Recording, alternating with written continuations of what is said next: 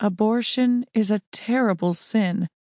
Abortion ends a child's life before he or she ever gets a chance to see the world, to experience beauty, to feel the warmth of a loving mother's arms.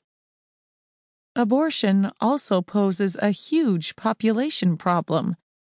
In many Asian countries, so many baby girls are aborted, abandoned, or killed that the entire population is impacted.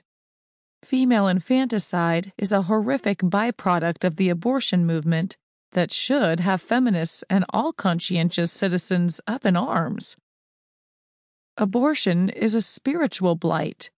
It seems impossible that the same God who told the Israelites to completely annihilate baby sacrificing pagans would hold us blameless as over a hundred million babies are murdered globally every year. Abortion is also a dangerous procedure with horrific side effects that can damage a woman's body and emotions. A non Christian who believes that a fetus is only a collection of tissues should still consider abortion abhorrent simply because of the risk it poses to women around the world. Unfortunately, the abortion problem is too big for us to confine our fight to picket lines, courthouses, or policy chambers. It is a problem that can only be conquered through prayer. This devotional is intended to guide your prayers for the next 30 days.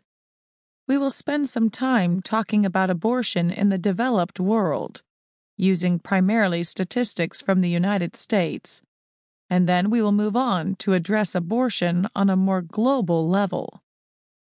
It is assumed that those who are reading this devotional are at least open to pro life arguments.